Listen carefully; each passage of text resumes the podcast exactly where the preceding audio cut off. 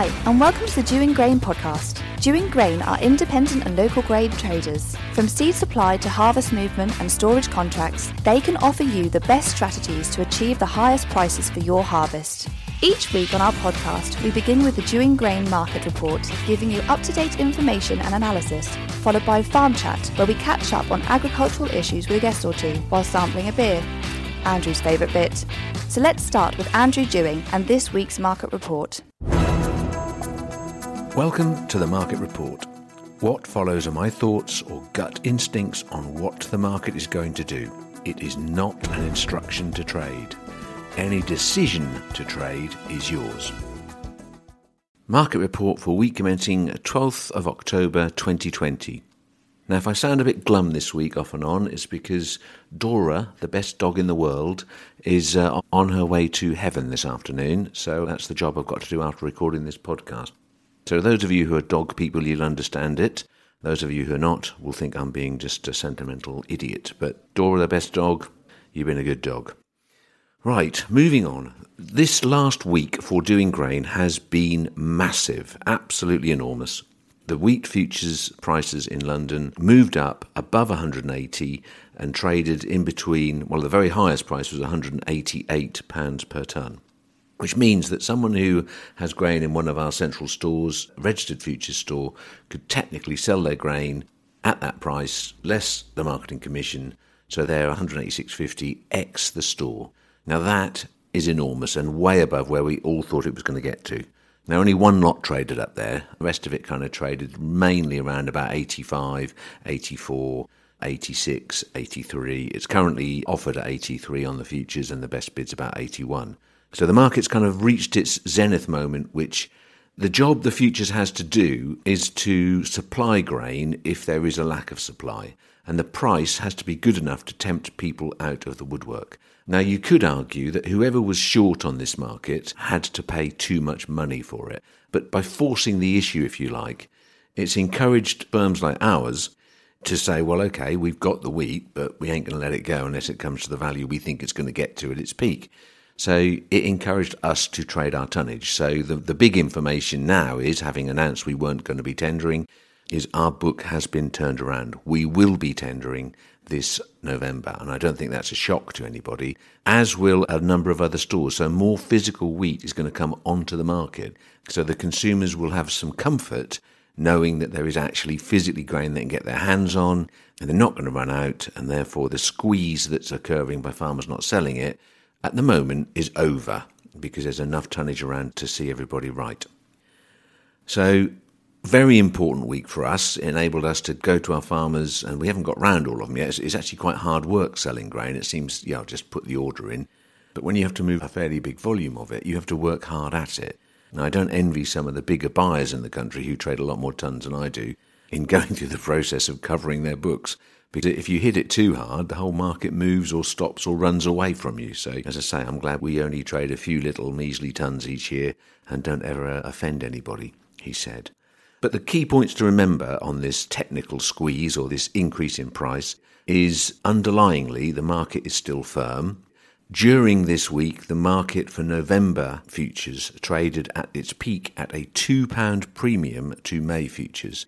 So, in other words, November futures at 186, May futures six months later trading at 184 and offered, which means you could buy futures later in the season £2 cheaper, not pay any rent, not pay the money up front, and still have underlyingly some form of cover for your trading business if you wanted to buy something.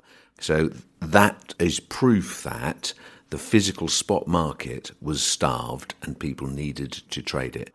And it also proved that somebody got caught on the wrong side of the futures, and they probably won't do that again, I would suggest. Everybody has to learn, and somebody somewhere's been caught, which is, you know, we'll call that an educational opportunity for them. So, with the wheat trading in excess of 180, that has really been very, very helpful to farmers. It's been a great week. You are the key beneficiaries of this, and the consumers had to pay more money than they wanted to.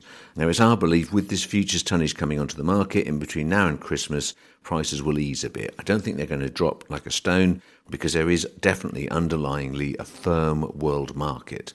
There are weather issues on new crop. There's supply issues, there's a big demand in China. So it's looking like the world will remain firm for grains, but it should, in our opinion, have the immediate UK problem eased. So we do see the market coming off a little bit. Longer term, well, it's the old Noel Edmonds game of deal or no deal is the biggest news. We've actively avoided talking about Brexit for a long period of time now because no one really knows and you speculate on your own prejudices. So, deal or no deal, if we have a deal, currency will be strong and it will be easier for us to import wheat. So, having a deal doesn't actually mean that the prices of grain will go up. It probably means the prices of grain will go down because we can import foreign grain cheaper. And we've just seen what Liz Truss, you know, it's let's break the rules on uh, international law and let's break our word on bringing in lesser quality grain. Good old Liz. No deal, which is the stance I think we will take. I think that will just add to confusion for imports. I think it's going to create higher food prices initially. I think the way that Europe will get us back is not necessarily going to be anything to do with the UK. I think the UK will specifically allow stuff through for the first six months. I believe they're they're going to wave lorries through regardless. But I think it's a golden opportunity for the French to ask someone for the paperwork that side of the channel and just go, no. So we shall see. I certainly think there'll be some very negative French media reports coming out shortly after we get to the 31st of December. So currency is going to react to whatever occurs next week and flip your own coin on that. And you tell me if you know the, the absolute answer.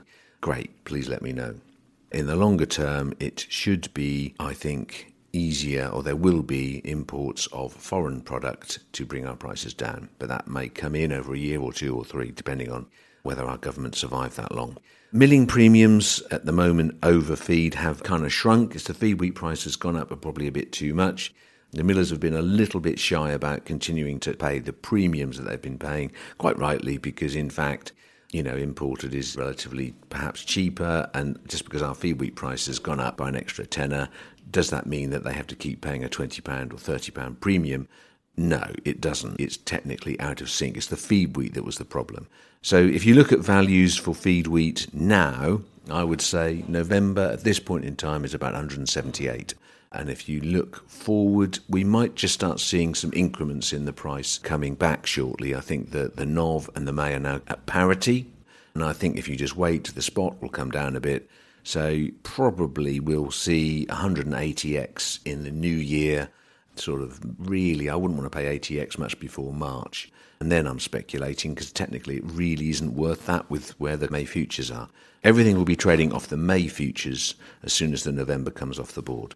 There, there is still some fun to be had, I will add, on the NOV futures because it isn't yet 10 today, and there is possibly still someone in there who hasn't bitten the bullet and got themselves out of trouble. So there might still be some fun and games on that particular market. What should we talk about next? Let's talk about barley next.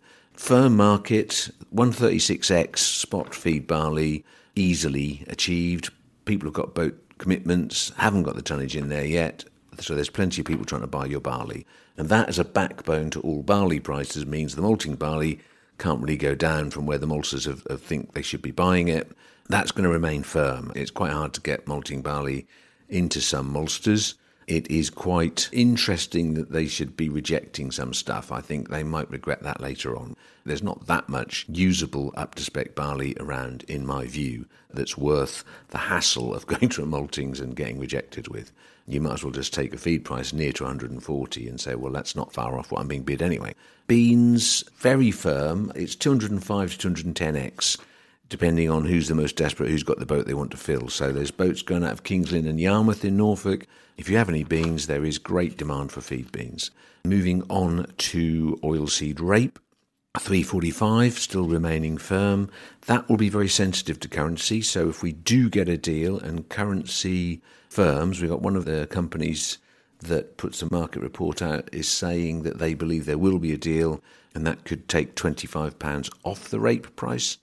So, you know, let's just remember that you are facing quite a significant risk with political issues that we have, and you are the person deciding to take that risk. So don't blame the trader if it drops £25 a tonne and you haven't booked it. It's still not bad at 320, I'll add, but you know, the target was 350. It might get there again. If it does, I think sell it. Don't keep messing around. So, new crop, I've kept out of all of the conversation by commodity. My new crop view at the moment is bullish to firm. There's definitely weather issues in the world. There is a big interest for feed grains going into China. Their pig herd is expanding. There's lots of sows and piglets going over to China, and they are increasing their herd size and they're increasing their purchase of food. So they have had an issue with their harvest and they have a massive demand for food, soya, etc. Soya has a phenomenally large long position on the futures, which means the speculators, the traders, the, the institutions are taking a view that soya remains firm and they are holding a phenomenally long position. Now, they, they're very strong holders and they can squeeze that market very, very high. The issue is at some point they have to take their profit. And if you have a record long position, all trying to use the exit at the same time, some people will get out unscathed, other people will get trodden in the rush. So there is a sell off on that to come, but at the moment it doesn't seem likely, and the funds, especially, are sitting there long. So that is helping again with your prices. But the underlying weather issue on new crop is a very dry area in Russia. And if you look at a map of the world and find a decent weather map, you can look at the Black Sea to the right of it and to the north of it. And to the east of the Crimea is hot, dry, has been hot and dry all the way through, and there is nothing forecast for 12 days ahead at this point in time. And that is the area that is going to be struggling with what they've put in the ground. They'll have to replant it with something else, and that's have implications on next year's production, and that has implications on when Mr. Putin announces he's not going to export any more tonnage. And you know, those are the exciting moments. So there could very well be a very firm market next year if that weather continues and if the weather around the world continues to be awkward. Right, with that, I think this week's recording is with Brewin Maufe, one of Teddy Maufe's sons who's built a brewery. I just want to emphasise that there are several beers I tasted that day, and just for clarity, it was a brewery. So the old phrase about a piss up in a brewery, luckily I had Josh there to drive me back. So uh, with that, have a great week's trading. Thank you for listening. Please remember that any decision to trade on this opinion is yours. The Dewing Grain app will keep you updated with real time industry news, data analysis, and insights into the market, giving you all the information you need to make informed trading decisions. A commodity selling feature enables you to source prices and receive direct offer notifications informing you on what Dewing Grain are looking to buy and at what price. Search Dewing Grain on the App Store or Google Play to download, and with all of these features in your pocket, you'll have more time to sit back and listen to our podcast. To set up a trading account with us, call 01263 731 550 or email info at dewinggrain.co.uk. And now it's time for Farm Chat. Right, this is the second of the Maufe family podcast, and I've got son Brewin with me. So, hi, Brewin. Hello. Before I go any further, just why are you called Brewin? Because it's uh, very ironic, isn't it? It is ironic. I haven't heard that before. Um, uh, it's a Dutch name, and it's as simple as my parents liked it and wanted an unusual name. It's, I think it's a name you have to grow into. well, you know, it, all, all the way through your life, you had that, uh, you were a brewer then, or something like that. I haven't, weirdly. And then, of course, the penny dropped. You for people when I became a brewer. Yeah. Do you think it's a subliminal thing? Think Teddy, yeah, Teddy planned this? Maybe I was always destined for that journey, and yeah, I didn't well, know. You don't know. Teddy's yeah. a, a, strange beast. um, so what we're going to do is we're going to talk about the fact that this farm has decided to not only uh, focus, uh, you know, on, on what we've talked about previously with Teddy on his malting barley campaign and mm. his determination for Norfolk to be recognised for its skills, but you've actually gone the whole hog and you've started brewing. So just tell us a little bit about what's going on on this farm. Yes, I mean I think a good place to start is to say my father Teddy, as you would have heard, is incredibly passionate about malting barley, and that has rubbed off on my brother and I in the sense that it's, you know, we've been told that this is a malting barley farm. Obviously, we grow a number of crops, but that's what we were told um, as kind of Branthill. He didn't just tell you that, no. by the way, he told lots and yeah. lots and lots of people. Yeah, exactly. So, with that in mind, and, and my brother and I kind of in London working jobs, but with one eye on wanting to come back to Norfolk, and we wanted to do something interesting in diversification, something that we were kind of passionate about, and we were obviously we enjoyed good beer and saw that the market was becoming quite dynamic and growing and changing, and there was a lot of experimentation, and it felt right, and it felt like a good opportunity to link what my father had been speaking about all the way to you know the end product and actually grow it and actually brew it ourselves. You know he'd started the beer shop and we'd been selling local brewers beers that had been brewed using our malt but actually to have it in house on the farm just seemed like a no-brainer. And so we we are now kind of gosh we started in 2017 Yep. so that's sort of 3 years in and we're brewing we've got kind of five or six core beers and we're brewing with our own barley Well, let's, let's let's get to that. So the name of your your brewery is, malt coast and what's your your number one banker brew? It's a, it's a good question. There isn't necessarily a number one banker, but I, I suppose the IPA is the most popular. But that's probably due to the fact that it's you know IPA is such a well-known beer, right? So you know, people go to what they know. Um, but And you and the recipe for that? How did you manage to come up with something that tasted? Well, the whole process was it was a good 18 months of preparation to plan the brewing itself. My brother and I went on a practical brewing course in Manchester. We then had a consultant brewer work with us for the first six months mm-hmm. of the iteration and help with our recipe development. And kind of from then, we've guided in our own way. So we had a lot of help to set up and, you know, really put in some serious hours in terms of learning kind of the background and then went for it. And a, and a recipe's a bit like if you know the basics, then you know you're not going to produce a bad beer. It's, it, Yeah. The difficulty is actually producing an excellent beer. Yeah. Anyone can produce a drinkable beer, but Yeah. it's producing an excellent beer, and that's what you know everyone's chasing, right?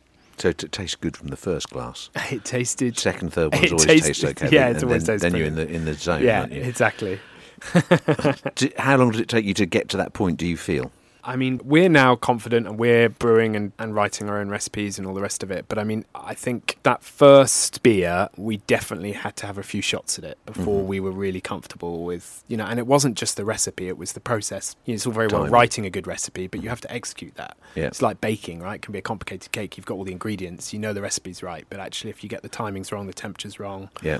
Then things go wrong. So, you know, that's the other side to it. And we've probably made every mistake, hopefully, possible. So, yeah, one would hope so. You Yeah. have to do that. you have to do that exactly it's frustrating but you sort of feel that there can't be another mistake and then there is one but um, in a good way and it's all constructive at the end of the day the beer is well received and it's a premium product i think that's the other thing we're not trying to be the new you know adnams that's not the vibe the vibe is small batch independent high quality premium beer And Yeah, you're in a very, you know, I mean, I, I guess the bulk of your sales are in this local region. yeah i mean 50-50 london and norfolk Okay. London, I suppose, was we felt that anyone could sell to the local deli, and that's not actually true, but we felt that, Yeah. And that that wouldn't prove that the beer is. You know, yeah, no, I, I know what you mean by that. Yep. Yep. You know, and so we wanted to try in the most competitive market in the UK, which is London. We at Before that they all- time before they all left, that was. before everyone left, yeah. And then we uh, and we were transitioning back from London to Norfolk anyway at the time, and so had a lot of roots and contacts in London, and so that's where we kind of pushed initially. And so you know the beers in some kind of multiple Michelin star restaurants across the city and really top bars, and that's that's So where we. just. I mean, so let's just ask the question that's, Yeah. that's obvious to me, which is, you know, obviously you had a career. Mm. Both you and Max, your brother, had a career Mm. in London, Mm. and you gave up Mm. the trendy world Mm. pre all of this COVID rubbish. Yes. and said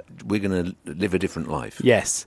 Is that, is, or, or I can make more money, or what was it? No, the money obviously, unfortunately, is not the case. Although we hope that we'll eventually get there. I mean, it, it comes down to lifestyle, and I think you get, you know, we had a good decade in London, and in your mm. twenties, it's a fantastic place to be, career, everything. You, you know, there's a chance to earn good money, and then, you know, for me personally, speaking on my my own behalf, you know, I got into my thirties, and I started to think about where I wanted to be more permanently. Is London, you know, and I got married, and mm-hmm. was thinking about then obviously having children, and had a wonderful lifestyle in, in Norfolk in terms of being brought up here. And I was thinking, do I want that for my children? And, you know, we've obviously been involved with the farm and we're always been coming up for weekends all the time. But I think it's that thing is suddenly, you know, that Well, your childhood of climbing trees and breathing fresh air is something you can't. You haven't got the trees that you can climb down there. Because no, and space for us. If you've been brought up in the countryside, you know, you might be lucky enough to own a flat in London or whatever. But you know,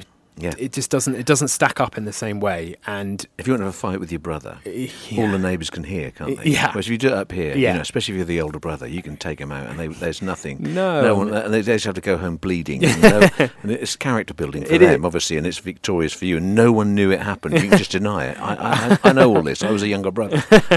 yeah, it's absolutely. I mean, there's so, there's a lot of opportunity up here to have a good Proper time and a good lifestyle, and, and the farm obviously has become more meaningful as you you know. Not only is it the route to have that lifestyle, so you have to make the farm work to be able to live up here, right? That's the difficulty of rural. Yeah. areas, Yes. right? It's still very well wanting to live in a beautiful rural spot, but actually, how do you make it pay? Yeah. um, and so the farm is the route to that. And the, the important thing is, it's not like we one day we suddenly stopped living in London. We had the opportunity to do it in stages. So I sort of reduced my hours, if lucky enough, and worked on a consultancy basis in London. And so I was able to transition up here more Okay. slowly. So the beginning of the brewing was not. You didn't. It wasn't a money. hard and fast. Okay, I'm up here. What happens now? It was I'm up in Norfolk four days a week and three days in London. Yeah, so okay. I had the flexibility. Luckily. And you still go down there much? Obvi- Obviously, Yes. you're selling selling your product. Yeah, so we have to go down for meetings quite regularly, and we're selling our product, and we have our distributor down there, and How do you keep relevant? How do you keep fresh down, down in that incredibly competitive market? I think actually, ironically, it's sticking to the original message. You know, everyone's trying to outdo each other in new and innovative ways, and some of it works and some of it doesn't. But actually, our uniqueness in London is the fact that we're based on our own family farm. We grow the barley. Yeah. It's an authentic, real, genuine story. It's not made up. It's not trying to Yeah, gra- no, authentic is the word. you it? know, we're not trying to grapple for some sort of mm. credibility. We're this is what we do. And we've found that a lot of consumers just really love, and obviously, more importantly, in terms of getting to the consumers, buyers would love that idea. They love the traceability. I think the bit which we knew we had to get right was the brand and the design because you can have an authentic rural story, but that can come across as fuddy duddy and, you know, a little bit, like you No, say, it's totally. not cutting edge. No, no, absolutely. And Well- so actually with the branding, we went to a London outfit Mm-hmm. who had two guys who were brought up in Norfolk, but since opened a design studio in Haggerston. So they were right on the edge of everything. And they kind of brought to life our brand in a way that we knew would appeal to London drinkers, but told the story of Norfolk. okay, so I mean, in terms of now, everybody's got their appetite whetted listening to this. So, how does a mere mortal buy your beer if they want to get some? Well, you can go online and buy it from the website, Which if- is? which is maltcoast.com. So that's relatively simple. And then obviously the real ale shop, the shop on the farm, and delis all around Norfolk, and beer shops and restaurants across London. But I, I mean, if you go on the website, it's your first point of call if you're anywhere else in the UK. and you're in you're in the odd local pub. And we're in the odd local pub. We actually we made a conscious decision, which was thankfully the right decision in times of COVID, to focus on bottles and cans rather than draft. Yep. It's not that we don't do draft. It was just more that if we sold a few kegs, great, but that's not our business model. And it's harder to grow. You have to obviously to, to achieve volume, you work harder, but the margins are higher with Mhm. bottles and cans than they are with draft. And there's a there's a Uh, longer storage period. Exactly, and there's all of this thing. So, you know, and obviously now with everything that's happened, it proves that we would have been more exposed if we'd been a pub based Yeah, brewery. absolutely. In that, in that Um, terrible period. Yeah, and don't get me wrong, we obviously took a hit, but it would have been, you know, much, much, much worse. So that's kind of where we are. So our beer been in a number of local pubs, you know, the White Horse and the and the Morston Anchor and other, but it's it's on as a guest every now and again, rather than us, you know, on on tap constantly. the White Horset. Brancaster. Just dropping in the local names, just in case you Yeah. venture to Norfolk. Anyone listening? That's true.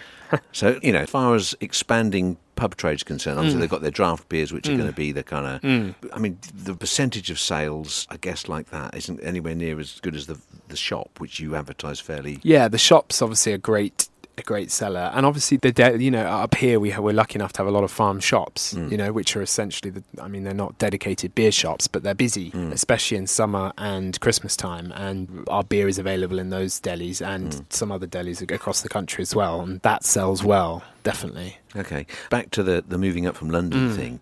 You know, obviously you had a wife who is Yes. she a Norfolk girl or is She's not. She's she's um so how's she taken to the locals? Yeah, right, exactly.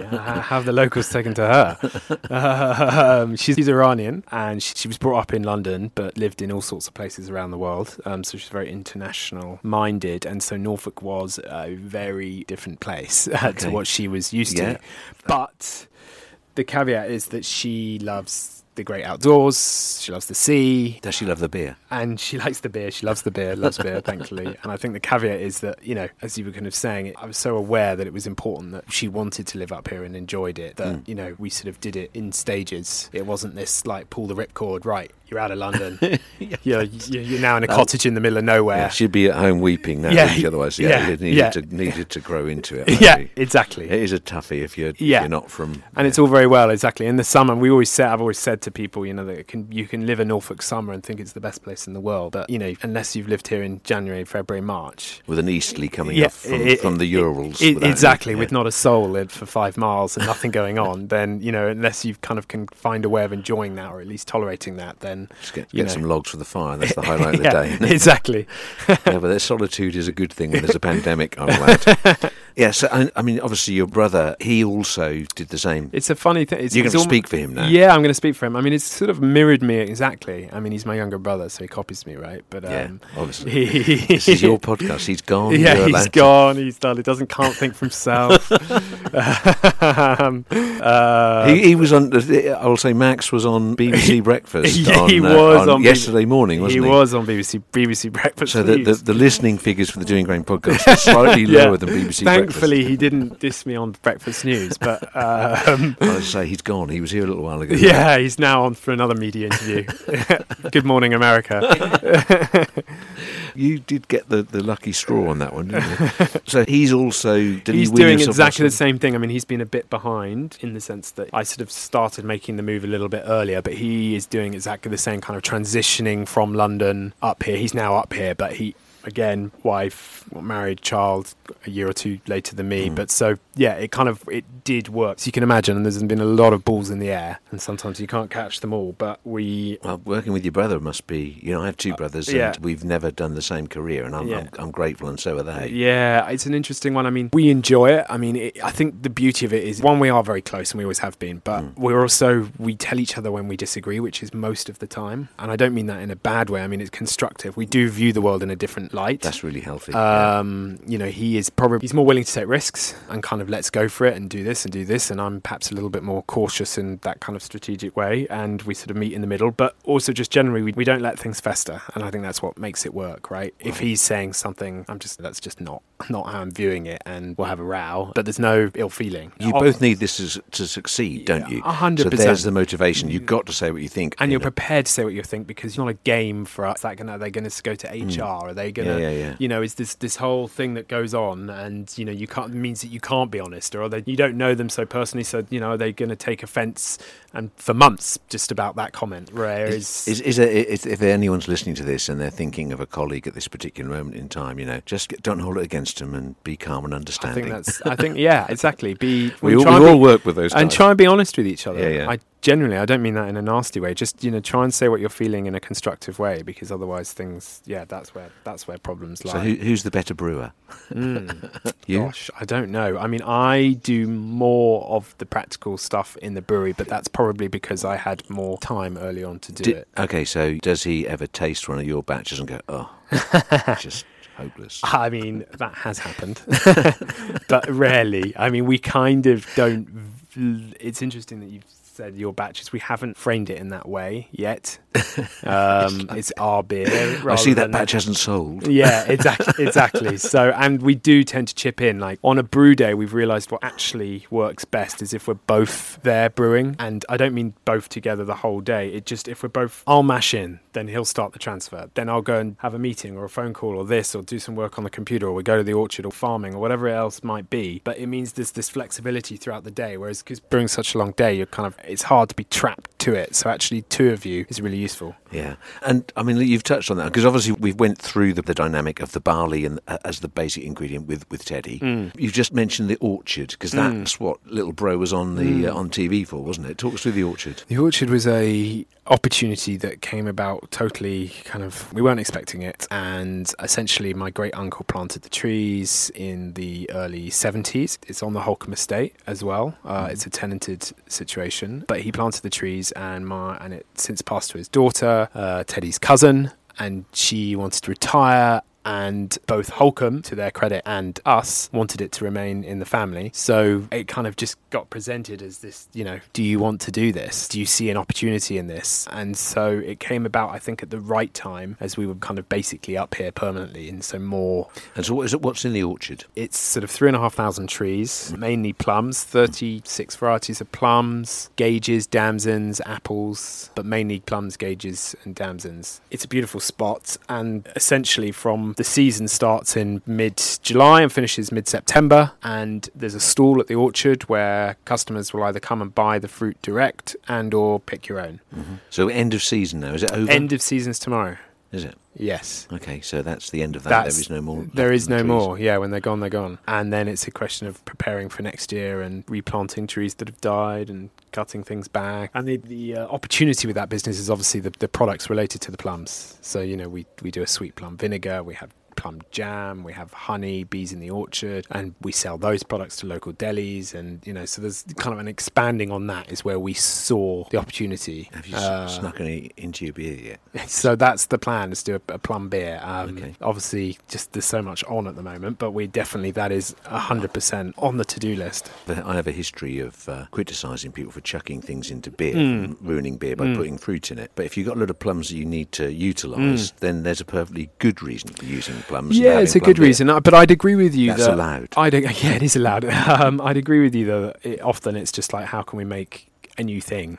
And there isn't really any thought into what it tastes like, how it stands No, no, look, we, we, had a debate with um, Susie and Claire, who previously edited uh, the podcast, would end up to wind me up buying fancy cans with stupid logos and Yeah. just crazy stick out on the shelf cans. The, the beer was shite, Yeah, yeah, yeah. largely. Yeah. And it had grapefruit in it or Yeah, pineapple or yeah. something. And uh, But it was all about the can. And Yes. if people are buying beer on the basis of cans, Yeah, yeah. then well done you. But Yeah. they aren't people are going to come back and keep buying beer, are they? No, no, no. And again, it, it comes down to your market, right? I mean, I'd argue that most of the people buying those sort of cans are in their twenties, and they probably do like them, you know. And they weren't brought up They on they weren't brought up on Proper bitters and ales and all the Mm. rest of it. So it's a different world, and yeah. But for us, we're we'll, we'll just experiment with it and see where we get to. Do you have a view on lager? A lager, I mean, I never used. I, I was. I mean, lager is is fantastic on a hot day, and actually, lager. The quality of lager has been improving massively over the last few years. But that's from an independent perspective. I don't mean the big boys. Mm. Their lager's still sh- still shit.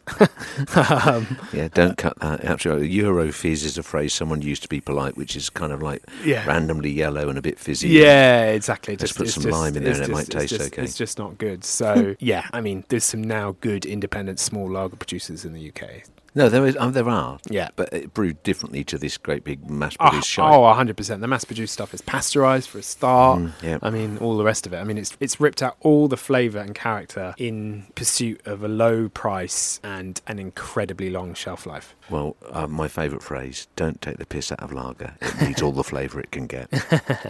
True. So t- now Teddy is in charge of when we sample beer. I think this is the best moment. I Yeah. think we should sample one. Are you, are you allowed to break rank and just grab one or not? I can. I might need to grab Ted. I don't know where he's put them, but hold on one moment. Okay, let's do that. Okay, so that's, this is great. If you were here to see this, uh, luckily it's uh, you can't see my ugly face, but uh, there's about 15 bottles here, which is great. So goodness knows where we start. Um, I think what you choose, which is uh, which one should we start with? And Teddy's iced the glasses. Teddy's iced the glasses. Um, yeah, I mean, maybe start with the the lightest first, which is Well, Jo- Josh is is what you, You can- you can genuinely do when you're tasting beer professionally. Start with something light and move up. Yeah, exactly. Okay, you can open that, Josh. Go on. Okay, the farm table saison. So the idea is the saisons were brewed in France and Belgium for farm you- workers Can you pour it? originally, Okay. a bit like you know in the vineyards. And yeah, just a, so this is just literally meant. It, it's light, it's, very refreshing, fresh, isn't yeah, it? it's very fresh. It's obviously a thing with a saison. It's it's a specific yeast strain, Yeah, so you get that through. It's an unusual taste in that respect. Yeah, it's a, it's a, it's a lovely summer beer, isn't Mm, it? that's the point. It's a really good summer beer, and that's what they were brewed for. Is for yeah, historically the guys that were bringing in the corn out on the fields, and it was all done manually. They'd be given whatever you could brew on the farm. You know, a weak That- beer. That is a nice beer. That is three point six. Isn't that weak? Is it? It's kind of like a, Well, it- standard session beer. Well, in the pretty weak. I mean, in the new world of beer, that is weak. okay. So beer has become ever stronger. in the last 10 years. I And so that's. to uh, the, the Norwich Beer Festival in 1979 when I was too young to really be in there, and they had a head cracker. Yes, That was two and a half times this, I, c- I can imagine. Yeah, I can yeah, imagine. was the Dalgety trip to Norwich Beer Festival, and uh, the traders took a couple of us youngsters along, and everybody got completely smashed out of their faces. Right. And then can- one of them drove home. Oh, that's gosh. story. Yeah, well, but this was 1970s. Yeah, you could do it like yeah, right. You could reverse home all the way. Yeah, no yeah, yeah. picked you on it. Okay, so that's that's first one of the. I, I like that good starter. That's a good solid eight out of tenner because I'm more of a, an established IPA bloke, so I know you know that's got a bit sort of Yeah. lightness, spiciness, or whatever Yeah. you want to call it. Exactly. So this one is a pale ale. Again, this isn't. I mean, the taste is very different, but it's the same ballpark in terms of body, light, Okay. session, but perhaps a bit more of a traditional Pa- pale ale was what harvest beer was in my dad's farm. Right, exactly. So it's more. Of, it's the English equivalent of saison, basically, uh, in that way. And the and the subtle difference is what? Well, it has um, totally different malt used, totally different yeast, totally different hops. But the way it comes across is the main difference in taste is that it's a cleaner taste and the malt comes through more than the yeast. Yeah, I get that. Um, you can actually taste the malt. You know, Yes, this one yeah, is very can. malt forward beer Yes, for, you for pale, whereas the, the saison's a bit more of a complex light beer. Arguably slightly darker in colour. Or It's uh, you're right, a little darker. It's you know, it's just a, rung up the ladder in terms of slightly more, slightly stronger in every way. and everything is Maris Otter with you, isn't it? Everything's Maris Otter, yeah. We have to add some specialist malts in for colour, Mm-hmm. but the base malt, which is what the brewer decides to use as their foundation malt for, you know, is Yeah, yeah. always our own Maris Otter. Yeah. I mean, you grow other malting barley, as you know. Yes, we do. That goes for distilling with the contract. Indeed, yeah. So your own distillery. Yeah, well, exactly. Next one on the list, right? That's a fabulous beer. That's I really like that one. We'll give it a ten because I'm feeling it's all- generous. it's free and it's uh, and no, it reminds me of yeah Harvest at home when I was a kid. When I used to pretend I liked it when I was about 12, 10, 9, whatever it was. I know what's coming. Next, it's got to be the IPA next, isn't it? Yeah, let's do IPA. Thanks, Josh. I've got to say, your skills are far greater than Webby's. I know he, he feels he's picked on each week, but if he learned how to pour a beer, he'd just be let out of jail, wouldn't he? So this one's Great things here. there's more hop. That's the nature of an IPA, right? It's a higher hopped beer yeah. And it's stronger. Malt, you, you got the malt, you got the. Yeah, that's lovely. It's bitter as well, I should say. So an IPA compared to a pale, Yeah, that's you'll nice. be more bitterness. You have more hop, generally stronger. It's kind of that's the vibe. Do you find you, you know, there's lots of people who are experts on beer now, there? Yeah. There's lots of real beer snobs. Yeah, of course. Yeah. And you are a brewer, so you you know you must sometimes have to suffer someone talking complete and absolute. yeah, rubbish. I mean, I mean, occasionally people talk, as you say, it just doesn't make sense. But Oh, I know. I Yeah. can I can taste the. yeah, Yeah, I know. It's like, no, Yeah. I know, No, you can't. You just made that up. you made that up exactly.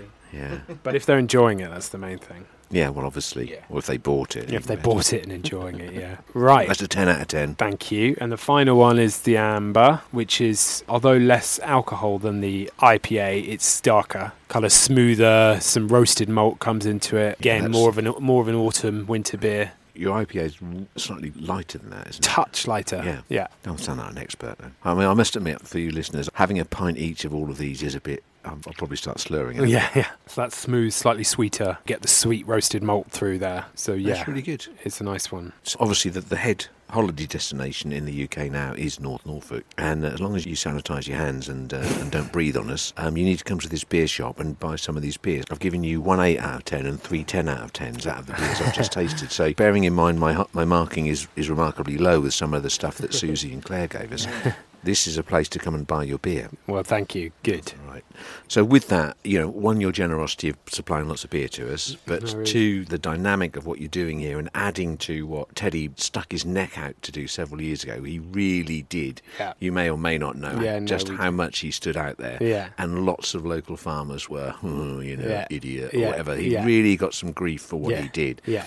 But to not only see it through Yeah. and end up having a brewery on Yeah. his own farm, I think you know you two boys have done him proud. Good. He's not in earshot, so you know he every now and again. I've said about walking the walk or Yeah, talking the talk. Teddy walks the walk, and he does. credit to him. And I'm so delighted that a you've done this, and obviously come home and given your kids the opportunity to grow up somewhere gorgeous. Uh, but two, you've delivered on a dream, if you like, for him. Um, so good on you, and thank you so much for for coming. No, on well, thank you. It's been a pleasure. Thank you very much. you.